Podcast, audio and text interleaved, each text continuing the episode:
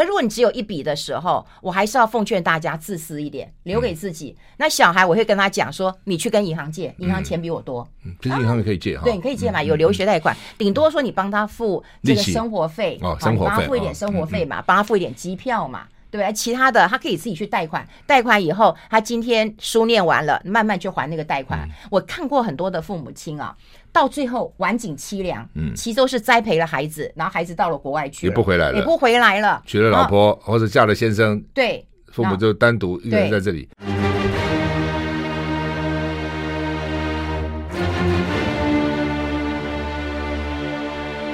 赵少康时间。吃喝玩乐骂，和我一起快意人生。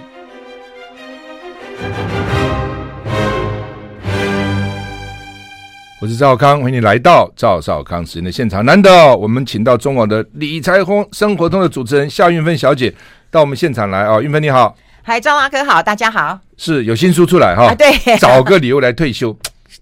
看得很羡慕，夏韵芬富乐中年学，你的小标叫做“不做下流老人”，这日本日本人喜欢用嘛？下流老人哈，找了许多理由来退休，发现中年以后呢，仍可理得又富又乐，做自己热爱的工作，过自己热爱的生活，永不退休哈。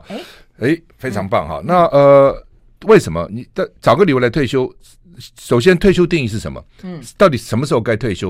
然后退休要注意什么事情？哎，我觉得大家都把退休搞错了，就以为说，哎，我六十五岁我应该要退休。其实六十五岁的设计，当然就是因为你劳保一个政治到了到了政策的一个设计嘛，哈，你就到这个年纪你就可以啊，先不用工作。可我们人还可以工作到很久啊，对啊，对不对？赵哥还要在那个 有更大的重任要做，所以这退休不是我们决定的，我们不要被六十五岁所限制。是是。那另外就是说，很多人都会在中场的时候华丽转身嘛，嗯啊，你比方说你以前做什么事，你绝不开心，嗯，那。你可以在中年过后，你可以做一点自己开心的事情。我觉得这也算是一种半退休的方式。嗯，但最后其实你看完书就知道，我这个人死都不退，永不退休，这是最重要的一件事情。对，王王永庆曾经讲过，嗯，他说什么退休啊？不用退啊，不退啊，嗯，什么休假也没有休，我工作只是休假，不那那个那个太那个在，你也不会想要退呀。我觉得我们还有很大的一个价值在呀。对了对了，就是看你是个人嘛，啊，看个人，当然。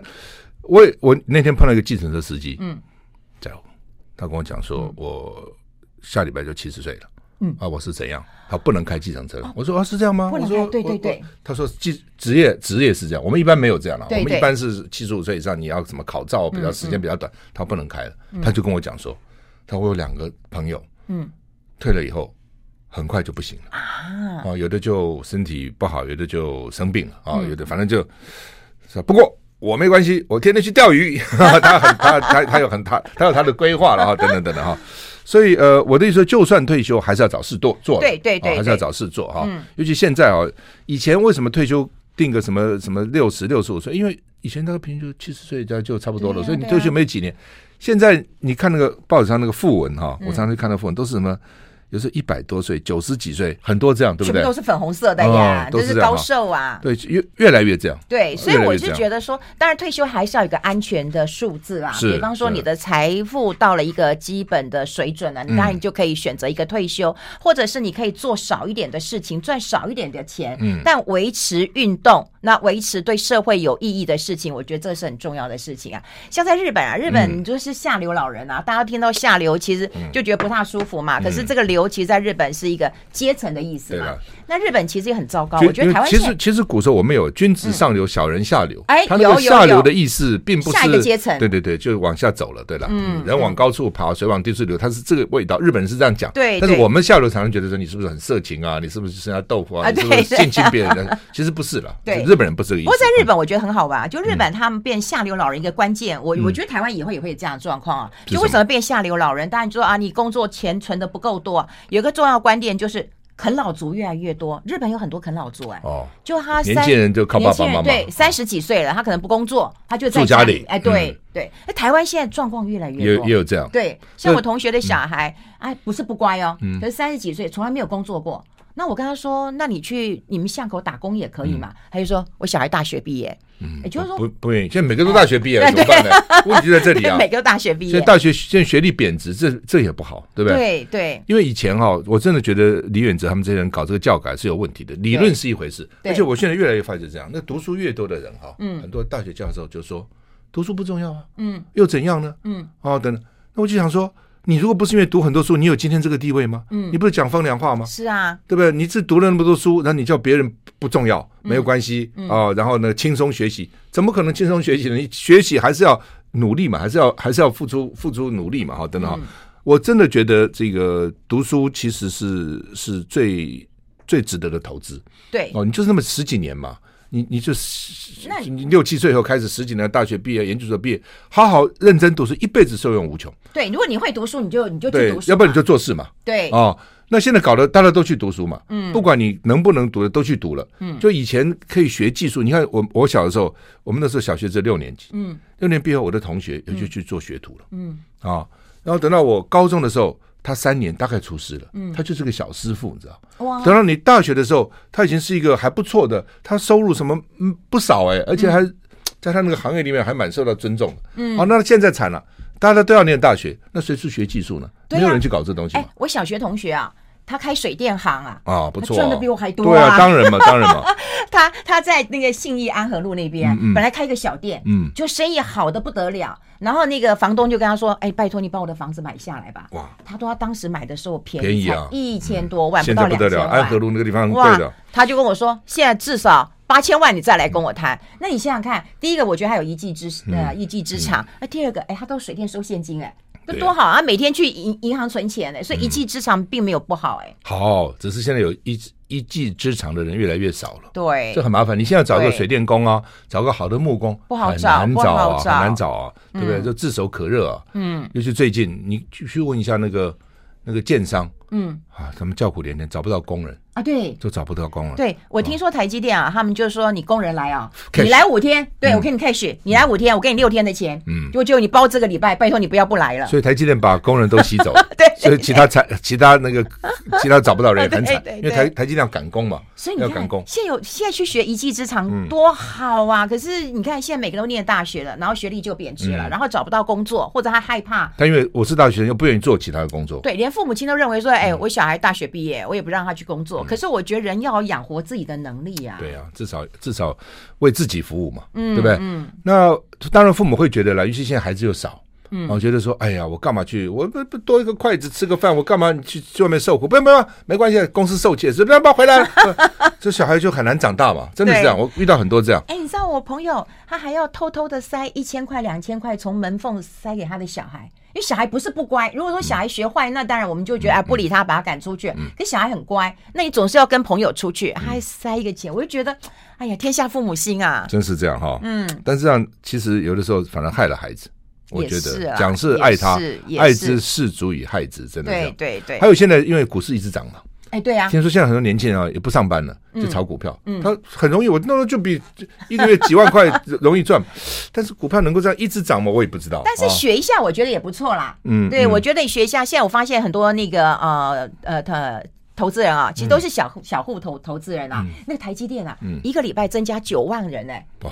啊，其实他不是买，他现在可以买零股，零股，他可以买十股、二十股的。那我觉得年轻人，你的薪水很少，你学一下投资理财，是好事，OK，是好事。对，你就把它不要当成是赌博，像国外啊那个散户把它当成是赌博，我觉得不好。但你好好去投资，我觉得是好事。但是还是要有一个正直啊，我觉得正职。投资是你附带的，对对，而不是什么都不做，光靠炒股。当然，你也许中间有几个人变成华伦巴菲特，变成这种大师，但是不可能每个人都这样。那你要有钱呐！你如果本小小的，就比较难。很多年轻人告诉我说，我赚五成了。我说哇，你赚五成很多钱啊，三千块哦，才六成，六千块。那你五成也没有很多。对对，要看多少了哈。对对，好，我们今天访问的是夏运芬小姐，谈她的新书《找个理由来退休》啊，夏运芬的富乐中年学哈。那是天下杂志出版的。对对对，休息一下再回来。I like 103, I like radio。我是赵康，欢迎你回到赵少康时间的现场。我们现在访问的是夏云芬小姐啊，谈她的新书哈。这个书名叫做《夏云芬富乐中年学》哈。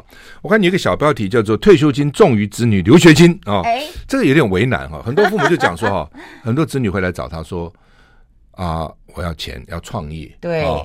那妈妈就想说我。我就没有什么钱呢、啊，就是个房子，你把房子抵押了吧？对，啊、哦，那他妈妈说，那将来怎么还呢？他就说：“你忘了，人家郭台铭当时妈妈都是给他多少钱？多少钱？十万块、二十万？十万块。照今天见这样子吧，你怎么知道我将来不是另外郭台铭呢？” 父母亲这话就很很为难哈。对。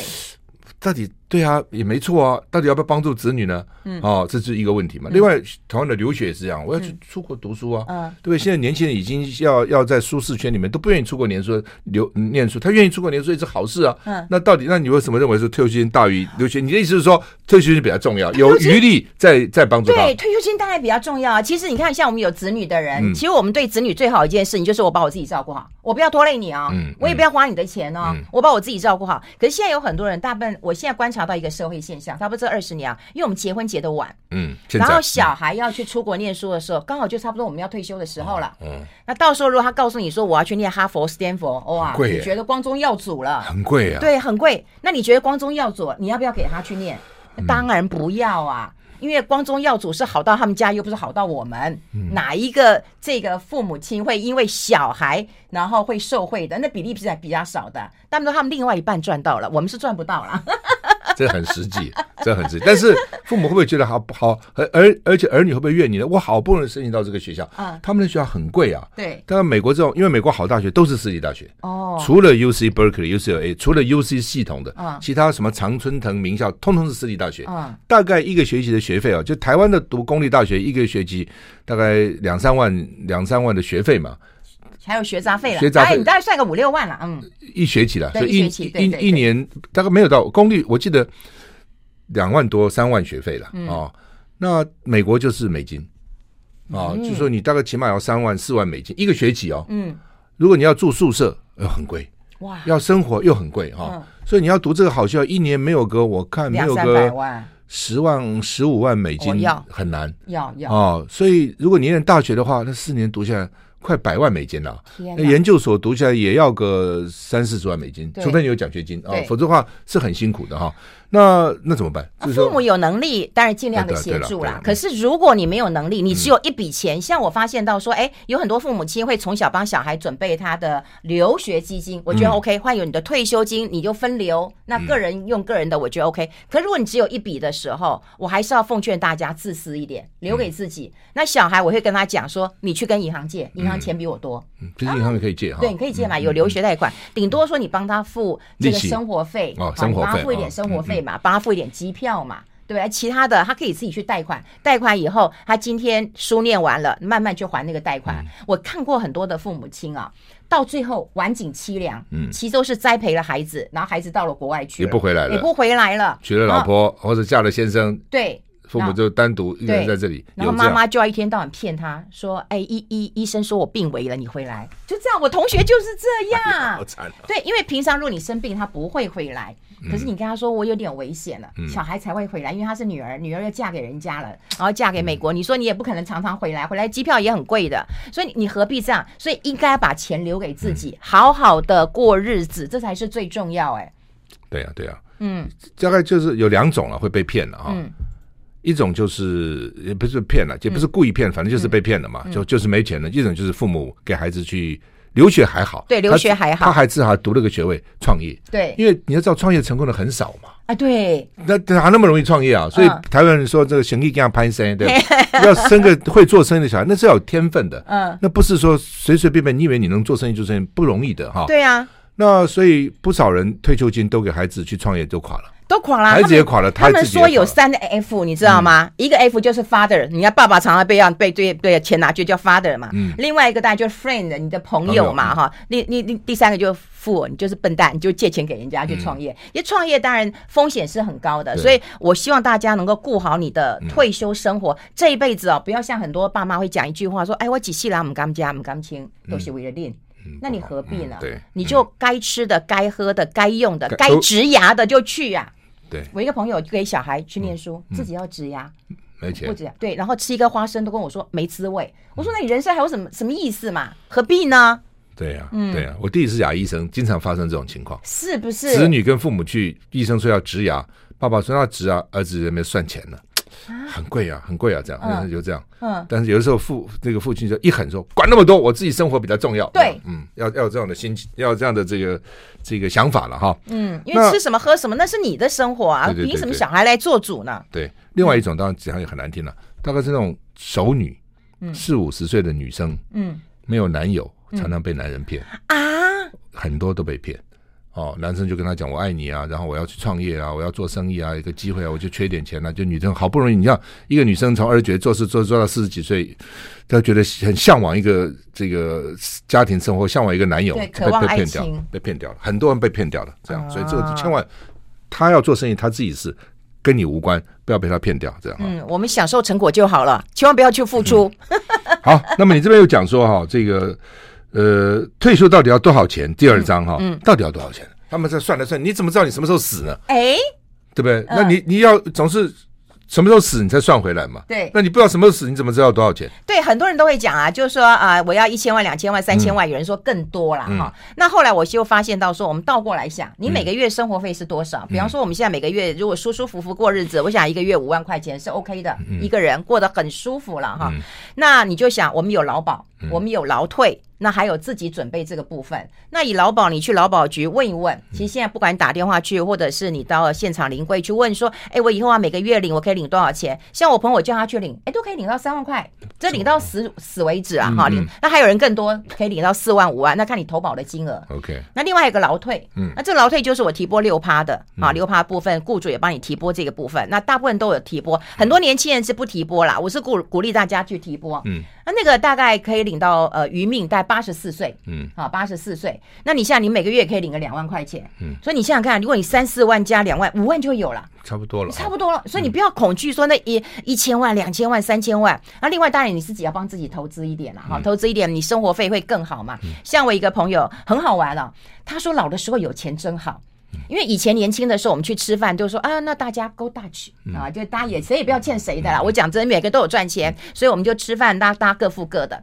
他说老的时候啊，他要变成一个大方的人，我请客，大家都来了，我钱花不完。哎，对，因为他就说，如果 go Dutch 没人来，啊，我要照顾孙子啊，哎呀，我要接女孙女啊，然后哎，我待会要去运动啊，我要去上社区大学。可是有一天他发现说，他找他的老朋友说，哎，今天晚上我请吃饭，都来了，都来了。所以还是现实的考虑。所以有钱这件事情很好，他觉得有钱这件事情啊，在以前我们都会认为说啊，我们退休了，那也不喝咖啡了，嗯，那坐公车也不用钱。他说错，他说运芬你一定要大力推广。嗯，他说我们越老要越有钱，难道我不能请个司机吗？嗯，对，我请个司机安全嘛，对不对？啊，第二个，难道我不能吃好的吗？可以嘛？你想吃什么？啊，第三个，我可不可以花钱找朋友？可以嘛？然后他现在运动，他找教练一对一，可不可以？可以嘛？这不是很开心的事？当然，当然，当然，当然。所以我常常讲，老人当自强，因为很多人老了以后哈，他就很节省。你节省干嘛呢？你你不你就你你花的都是你的遗产，没错，你不花完就变成遗产了，那干嘛不自己花掉呢？对，越因为老人呢，很多人看不起，就你们都太节省了，都不花钱。抠门。但是老人因为他有不安全感嘛，对，所以就怕嘛。但是当然要要有钱了，你没有钱，当然你穷大方。但你要要算好存好以后呢，你该花就要花。哎，人家觉得老人才是消费的主力，老人在路上走路就有风了，休息一下再回来。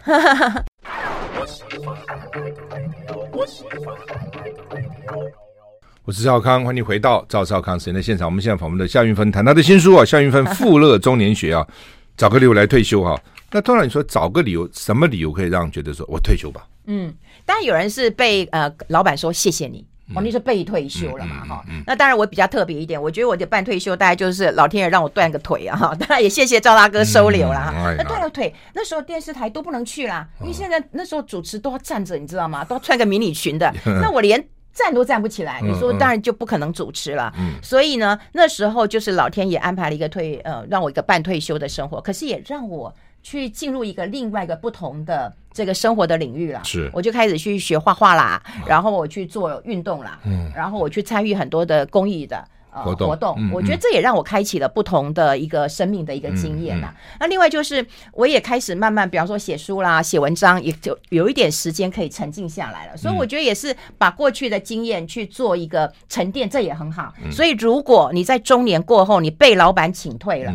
嗯或者是你觉得你真的很不喜欢这个工作，哎，我有好多朋友当记者当久了，你知道，说好厌恶这个工作，那好啊，那你就转行啊，有人去转去做公关呃公关，有人去卖卖点心，哎，做的也挺好的，自己高兴就好，就自己高兴就好了。啊，因为高兴反而可以赚到更多的钱，啊，这也是一个很好的事情。那我觉得人到了中年过后要成全自己。你年轻的时候，你想要做什么事，你没去做，你现在赶快去做吧，你就做吧，嗯，对，然后不要再被子女呃这个羁绊住了。我们刚刚也讲过了，不是那个养儿防老，是养老防儿，是防止儿子来借钱。现在就变这样哈，嗯，对，做点自己开心的事情，我觉得很重要。嗯，你这边有第四章特别讲退休的时候哪些不能投资，哪些可以投资。退休后的投资跟年轻是不一样的考量，对对对，哪些可以投，哪些不能投？你觉得？我觉得太积极的，你真的不要投。就像说从呃去年到今年，一直有很多人问我说：“你我到底可不可以买台积电？嗯，我到底可不可以买特特斯拉？嗯，我可不可以买 NVIDIA？嗯，那我看看他的年纪，我跟他说你真的不行。嗯，他就说为什么？我说你现在已经没有在上班了。嗯，你现在捐的钱都比这个赚的钱还要多了。那你何必要把这个钱？万一你需要用钱的时候怎么办？嗯，我就有一个朋友很好玩哦。”他就跟我讲，他他不是投资，他是买了一个保险，是要锁六呃锁六年。OK，哎，一年要缴四百万，所以他是有钱人呐。才有嗯，对，一年要六年就四六两千四了。对对，所以他是有钱人嘛。可是他第一年他就说要去解约，我记得那时候他还到中广楼下来跟我说，哎，解约我要付两百万哦，我要赔两百万。他说你跟我去那个经管会，我要去告官。嗯，然后我就跟他说，你告不了，第一个你说合约。对，第二个你合约，合约是你解约金本就两百万，那我就问他说，那你怎么会忽然要解约？你不是没钱？他说我儿子忽然要结婚了。哦，那我说你儿子忽然要结婚了，我就忽然要帮他买房子了。我说为什么帮他买房子？他就说，哎，忽然他女朋友怀孕了。嗯，那我就跟他说不急嘛，嗯，要不然就先住家里，嗯，要不然就租租房子嘛，你不一定要赶快把他解约，然后帮他买一个房子嘛。所以你看父母亲的心啊，常常不是因为说你的投资错了，是你的想法错了，嗯，啊，所以你比方说保险，你明明知道你的小孩如果他是按照 按按照我们的计划啦，你要结婚，你要生子，我要帮你买房子，偏偏他不按照计划，他可能先有了孩子。那告诉你要结婚了，所以父母亲的步调也就乱了。对，那这个是连保险都不能做。你台积电，万一你的小孩也忽然要结婚了，那你忽然要卖股票了，啊，这时候忽然他又下跌了，那你不是很糟糕吗？所以我觉得我们大概到呃六十五岁以上，我们的投资应该要保守稳健一点。就是说，就算告诉你有天大好赚的心那个事情，你都不要去贪心。嗯，你不能够这样去赔呀。那那那投资什么呢？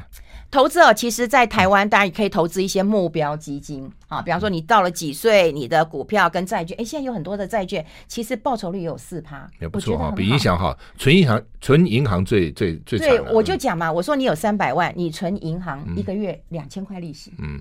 但是如果你找到一个四趴的话，你一个月大概还有一万，就还可以，还可以。所以一样只有三百万，你也不是三千万。那我刚刚讲，如果你有劳保，你有劳退，再加上每个月一万，也可以了。加上去，对。所以你找到对的商品，不要太贪心，四趴五趴是可以的。如果告诉你什么十趴二十趴，那那太那骗人，风险会很大，风险会很大。嗯嗯。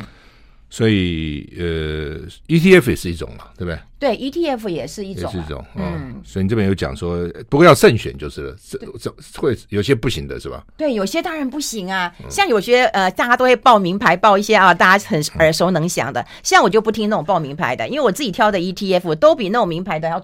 赚的更多了，嗯，所以如果你会赚，就像我们刚刚讲嘛，你会读书的，你努力去读书，好，你念到博士，然后你可以有个教职，你还可以当董监事，一个月多少钱，对不对啊？一年千万也有啊，当独立董董监事的。那如果你不会念书的，你去找一个这个呃有技能的工作，那一样你会投资的，你找到呃获利率。高一点的风险高一点，你可以承担的啊。如果你不会投资的，你找一些比较稳健型的，是 OK 的。你一定要分清楚你自己是不是赛车手。我会开车，我未必是赛车手啊。所以在投资的时候，有时候我们会高估我们的能力，特别是我们有钱的时候，我们就觉得我们自己很厉害。可以这样哈？哦，会呀，会自我膨胀，对，会自我膨胀，会觉得没什么，可是很可能就会让你摔一大跤。因为我从呃当记者以来，我其实我最怕看到一个场景，那个场景就是抬棺抗议。哎。他会告诉你说：“我把所有的钱都放进去了，都进来了，嗯，对。然后还有人跟我陈情说，他去买 KY 的股票，我说你知不知道什么叫 KY 股票？他说这个股票很好，筹码很集中。我说他在海外，你查账查不到。他说我不知道。我说那你不知道，你怎么可以把你上千万的钱放进去？嗯，他说我后悔啦，怎么的哭啊？我就看这样子，我就觉得很难过，你知道吗？所以我觉得到了晚年，我们一定要舒服的过日子，就算你不投资都 OK。嗯，但是你不要乱投资。嗯，这真的很重要。不过有时候常常理专拿来说服他，什么也就信了嘛，对不对？啊，对啦。你不要说。一一种理专很坏，当然是把客户钱骗走，那是他要赚手续费啊。呃，另外就是赚手续费也还好。如果如果介绍的是好的，好的又赚钱，你又赚的，你就赚嘛。对他赚一点就算了。那如果他乱介绍一通，只是为了业绩，就很麻烦嘛。对呀，对不对？可是我们现在理专啊，说实在都是为了业绩啊。因为比方说两个商品嘛，就算我是理专啊，一个佣金多，一个佣金少，你觉得我会介绍哪一个？或者有一个要请我去去去住一个什么高级的饭店，送我住宿券，一个没有，那你觉得我要推荐哪一个？这我觉得这也是人性的一个考验，这也是台湾在金融制度设计上奖金酬庸制度上一个很我觉得很不合理的地方，以后要改变了。像国外是说，你存在这家银行啊，比方说阿哥，你存在这边，你今年的钱都没有移到别的银行，那我是你的理专，我可以赚到，我觉得这合理。嗯因为比方说你信任我的关系，可我们现在不是啊，现在是一定要交易交易交易，我去赚那个佣金。那这个我在佣金的考量下，我一定心就会偏移了。频频买卖买卖买卖，对，一直买卖一直买卖，你不买卖他就没有钱赚了，对不对？对，以房养老到底有没有用？哎。这是一个好问题啊，因为我觉得以前的媒体上面都会讲啊，说有一个李太太啊，然后她呃以房养老啊，然后每个月可以爽拿二十万。哎，我看到这个新闻，我觉得不错啊，哦，爽拿二十万。后来我去了解才知道，哦，她在大安区，然后她才以房养老，然后房子贵，哎哎，房子又贵，然后呢，她我只拿十年。那是不是我每我每个月可以拿很多钱？那很多人都想说，哎，我有房子哎，那我以后也可以爽拿十万二十万了。其实不是，第一个你要看你地段在哪里，房子是多少钱呢？对对对，你今天在大安区的，跟你今天在贡寮的，对，那就差很多了，对不对？你或者甚至说你在基隆的，或者在哪里比较偏远的地方，我说跟蛋黄比比就有差。第二个，银行会给你七折八扣，哎。比方说，我这房子，我觉得应该值两千万呢。银行说没有，银行说没有。我们见价之后，哎哎，对不起，一千二，你也没得吵啊。好，你说一千二好一点啊，一千三、一千四，就不可能跟你一样的。然后呢，以房养老，你不要忘记哦，你还有利息在里面的。对，利息要内扣的。可是很多人可能也不知道。还有呢，你到底要十年、二十年还是三十年，你就不一样了。就像我们的披萨，你切个十块，每个人都吃很大一片。你切个三十片，哇，每个人就切小了，所以你不要以为说我每个月啊就爽拿这个呃二十万三十万，就这是很大的错误。然后另外后来以房养老还出一个大问题，你知道？你小孩会出来抗议，说爸爸你怎么可以把我的房子以房养老，本来要给我的，要给我的，你知道我多难 这个买一个房子，你怎么可以？对，所以后来甚至有的银行我觉得很不合理，他叫你子女要过来同意啊，你爸爸现在做这个事啊，他怕子女在那闹嘛。对，可是我会觉得很奇怪。这是我买的房子，我为什么还要你的同意呢？你要同意可以。有没有子女不同意的？搞不好有。哎，搞不好有啊！我要来查一查。不同意他就不去了嘛。对呀，你们去不了了。给我的，你干嘛？可是你说不可以，那你以后你你把钱补回去嘛？银行银行房子会还你啊。那你要不要去补？没钱补，没钱补啊！这因为我跟你讲，很多小孩哦，就等着要当接收委员。对啊，对啊。对，就你走了，我就接收房子，接收你的你的财产。其实真的别傻了啦。嗯，要是我的话，我比较鼓励哈，就是如果你单身，那没有没有没有小孩，好，那对我觉得可以这样做。反正你房子你要给谁？嗯，因为像我有很多朋友，他单身，就有那种哥哥啦、弟弟啦、妹妹啊，啊，就把小孩要要要送给你。哦，这样子啊。哎。哎，你要不要认养啊？嗯嗯，嗯，你以后哎，他就这个来当你的儿子，当你的女儿，意思就是你房子以后给他嘛。嗯，那何必呢？我就自己过好好过日子嘛，我就把房子给银行了。而且这种情况越来越多，单身越来越多嘛，现在很多。对，单身越来越多。比方说单身的啦，哈，离婚的，或者是呃没嗯还没结婚的也很多，也很多。啊，不，没没孩子也很多，也没孩子很多。结婚不没有孩子也多。对对，顶客族很多啊，很多。所以我觉得这个很适合，因为大家台湾的自有住宅率很高，百分之八十六嘛，所以几乎每个人都有房子。那你房子到底要给谁？我觉得如果你单身，嗯，就是你自己没有孩子的话，你就给银行。没有没有继承问题了。对，没有继承问题啊，何必用兄弟姐妹，然后用这样算计，感觉很不他不太舒服哎。好，我们现在访问的夏云芬的小姐的新书叫《夏云芬富乐中年学》，天下杂志出的。我们休息一下再回来。I like 我是赵少康，欢迎你回到赵少康时间的现场。我们现在我们夏运芬小姐谈的新书《夏运芬富乐中年学》哈，嗯，找个理由来退休哈。我从后后面呢，因为这个书的这个内容蛮蛮丰富的，我们我们从后面往前看，写遗嘱要怎么写？哦，对，因为遗嘱啊，嗯、我觉得也是差不多这几年。听说很麻烦，对不对？呃，不会耶，不会啊。你说，因为大概受到一些影响，哦、比方说受到长荣集团的影响，嗯、大家都会认为说，那写遗嘱没有用，其实是有用的。嗯、不然的话，嗯、我们现在星宇航空的这个张国伟，对他不会拿到这笔钱来开这个星宇航空的。嗯、所以，呃，有很多人认为说，那我写遗嘱啊。那是不是有钱人才写啊？嗯，不是，对，也不是。嗯嗯、那就后来，当然我也非常谢谢赵哥，因为我们在呃去年、前年、前年办一个活动，对，我办了一个活动，对。那我还请到律师来，嗯、后来发现真简单呢。嗯。然后有很多人讲说，哎，那写遗嘱啊，会不会很难过啊？好像又又很忌讳啊？也不会了啊，不会，大家很开心，因为台湾台湾就说以前外国人两两种东西很普遍，台湾不太愿意哈。现在可能慢慢好了，一个就是遗嘱，嗯，一个就是婚前协议书啊。对不对？国外国外 OK 的，就是签个婚前，那没有什么。我们怎么着？你要还没结婚就要跟我离婚了？对，财产要怎么分了？对，其实先讲清楚也也不错嘛。对，我觉得还蛮不错的。然后刚好那时候大概拜那个宫廷剧之赐哈，所以有很多人就跟他说：“哎，我现在正在立太子。”有没有当过皇上的滋味？没有当过这个皇太后的滋味。我现在要立太子，看看我哪个小孩对我比较好。哦，那还有另外人告诉我说：“哎，我正在废太子，你不要吵我。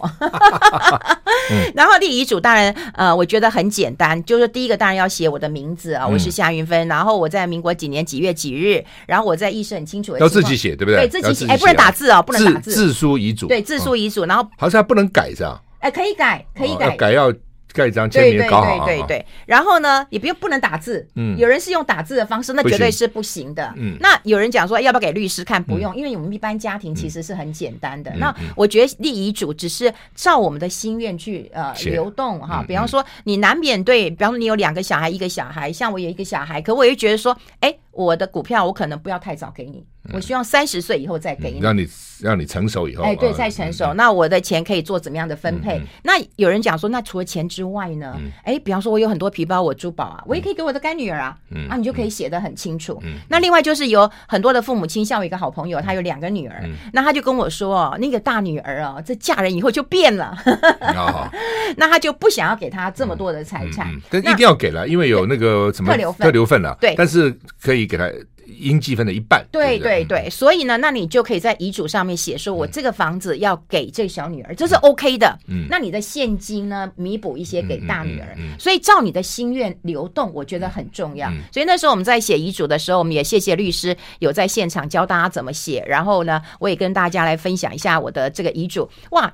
现场每个人都很开心哎，没有人哭哎，所以我觉得观念大家都可以接受啦。嗯，那后来我曾经在去年的时候，去年好像有一个艺人是小鬼嘛哈，他忽然就突然突然过世，很诧异。嗯，那时候我看那新闻很难过，嗯，可是我就因为这样去改了遗嘱。哦，为什么我要改遗嘱呢？因为我觉得他说什么，他忽然倒下去，然后医生就说他这样会剧痛，嗯，背像被刀砍了一样。因为他大概是那个主动脉剥离，对对，那个听说很痛，听说很痛。可是我如果是他的父母亲，我有多痛呢？就明知道我已经失去孩子了，可是孩子在当下又那么痛，我一定会很难过，说为什么不在他身边？所以后来我又改了一下我的遗嘱，其实跟钱无关，我就跟我的孩子讲，我说不管我用什么样的方式离开这个世界，我当时其实是开心的。嗯因为我天堂有很多的亲人在等我，我不要让我的孩子有一天知道说，啊，妈妈忽然死在浴 浴室里面，那他会不会很痛啊？那他会不会很很很呃自责，说我为什么没有守在妈妈旁边？嗯，那所以我我就这样改，所以我想说写遗嘱真的不是只有钱，是能够照你的心愿去呃流动。其实我觉得每一个人都很公平，我们都会去跟上帝喝咖啡，那这是很公平的一件事情。那我们希望他是一个开心的啊，因为我们总是有已经有很多人已经在在。天上等我们了，所以我觉得这是开心的。那我也希望持续推广这样的一个概念。哎，你不要说没钱的人，我看那个报纸啊，那兄弟为了五十万拿刀杀，哎，那你何必呢？就钱都身外之物啊。重要的是说你的，比方说你的情感，甚至我还有我的好朋友，他有很多藏书跟旧的黑胶 CD，哦哎，他就说他要给他的朋友，那也很好啊，就透过遗嘱把它写，我觉得也非常好啊，能够照你的意思去做，这是最好的事情。嗯。嗯，其实当然也很，有时候想起来很很很遗憾了哈。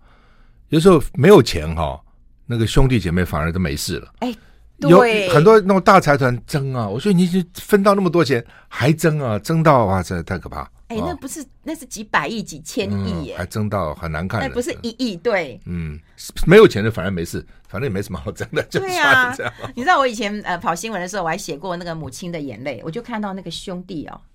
拿烟花刚、烟灰缸这样对砸，然后砸到流血，你知道？我就看到一个女女生默默的坐在那里，掉眼泪，掉眼泪。妈妈，妈妈，嗯，太太痛了，都是我的小孩啊。嗯、然后当时一一阵混乱，叫救护车的救护车，然后哭天抢地的呼，可妈妈就是这样子坐着。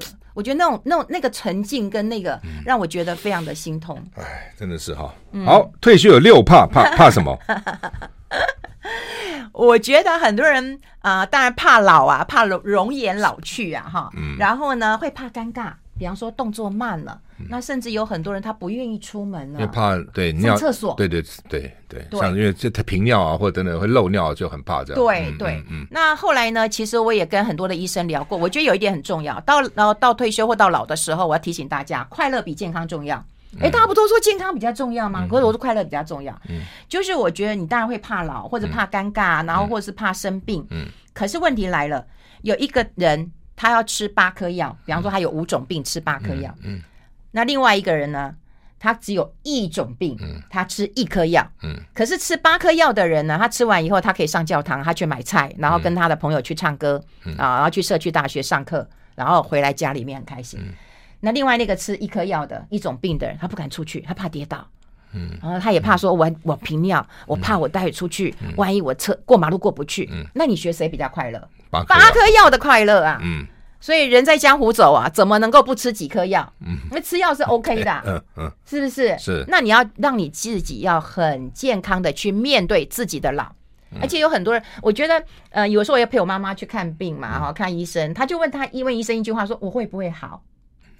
其实，其实它不会好，嗯，他只能够延缓。有些病是这样，对，是不是？有些病是这样，对，因为像像我，嗯，我我我母亲其实呃有 cancer 嘛，所以她一直希望他会好，嗯，可是医生一直没有办法跟她讲会好，那只是说我会帮你维持，可是我就觉得说我们的心态要改变，就他说一个慢性病，你就要跟他去长期的共存呐，对，你就共存，你就共存，我就我就只能够。接受了，嗯，那另外其实我觉得现在科技也在进步啦。我现在听说有一种表就戴在手上，那比方说我有尿意的时候呢，它会通知我，哎，我开始有尿意了，嗯，那我大概要走五分钟去厕所，所以我会告诉你可以多久这样哦。对，因为女生她输尿管可能比较长一点，可能时间比较久，所以她就会通知你。所以科技正在帮我们，不用害怕。嗯，好，对了，科技越来越发达，对，像我们我们那天谈那个盆底肌，他们也可以让它这个加强盆底肌哈，也可以减缓这些问题。是啊，是。好，我们休息一下再回来。好。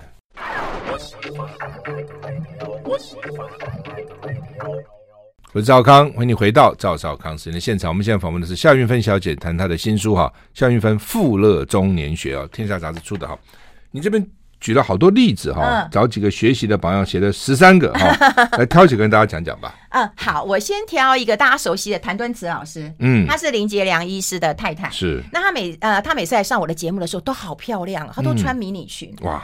那有一次我忍不住，她都会烫一个抱抱头嘛，哈，然后有化妆，化的很漂亮，然后穿迷你裙。有一次我忍不住了，我就跟她说，嗯，谭老师，林医师不在了。嗯，你干嘛搞搞打扮这么漂亮？对，要是我的话，我应该就很邋遢了，对吧？就觉得，嗯，就他就说。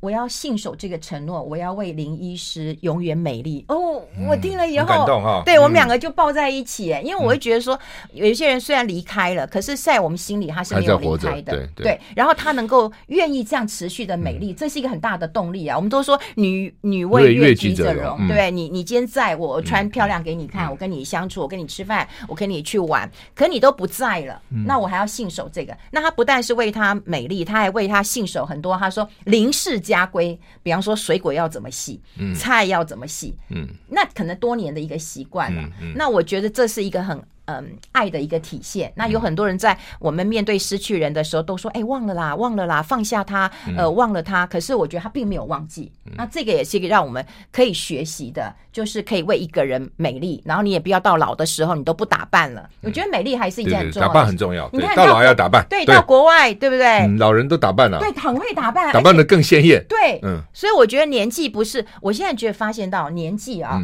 就有一种当然是病历上的年纪，那很残酷啊，因为我进出医院很多次，很残酷啊。你几岁几个月，嗯，对不对？都很都很清楚啊。因为我们比方说我们没到生日，我们都不说我们几岁，你知道吗？可是你几岁几个月 都讲很清楚。那第二个，我觉得最重要的年纪是别人看你的年纪，嗯，对不对？比方说啊，我今天五十几岁，人家看说哎不会啊，你像四十几岁，那我就觉得很开心啊。是这个呃，这个谭敦慈老师让我印象很深刻。嗯，那另外还有一个人也让我印象很深刻，他就跟他是一个对比，就是。那个我们讲那个黄岳虽老师哦哦，他真的很好笑。嗯，不过我我我觉得我有侠女的个性，可能跟他很像。他就完全不一样。他来的时候，你知道，我就跟他说：“老师，你两双鞋不一样。”哎，他说：“哎呀，我忘了。” 那你 现在还有流行不一样的也有。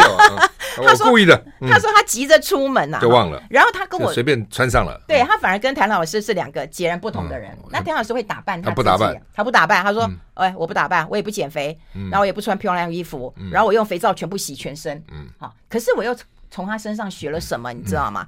我觉得他把他，他说他身上只有三千万。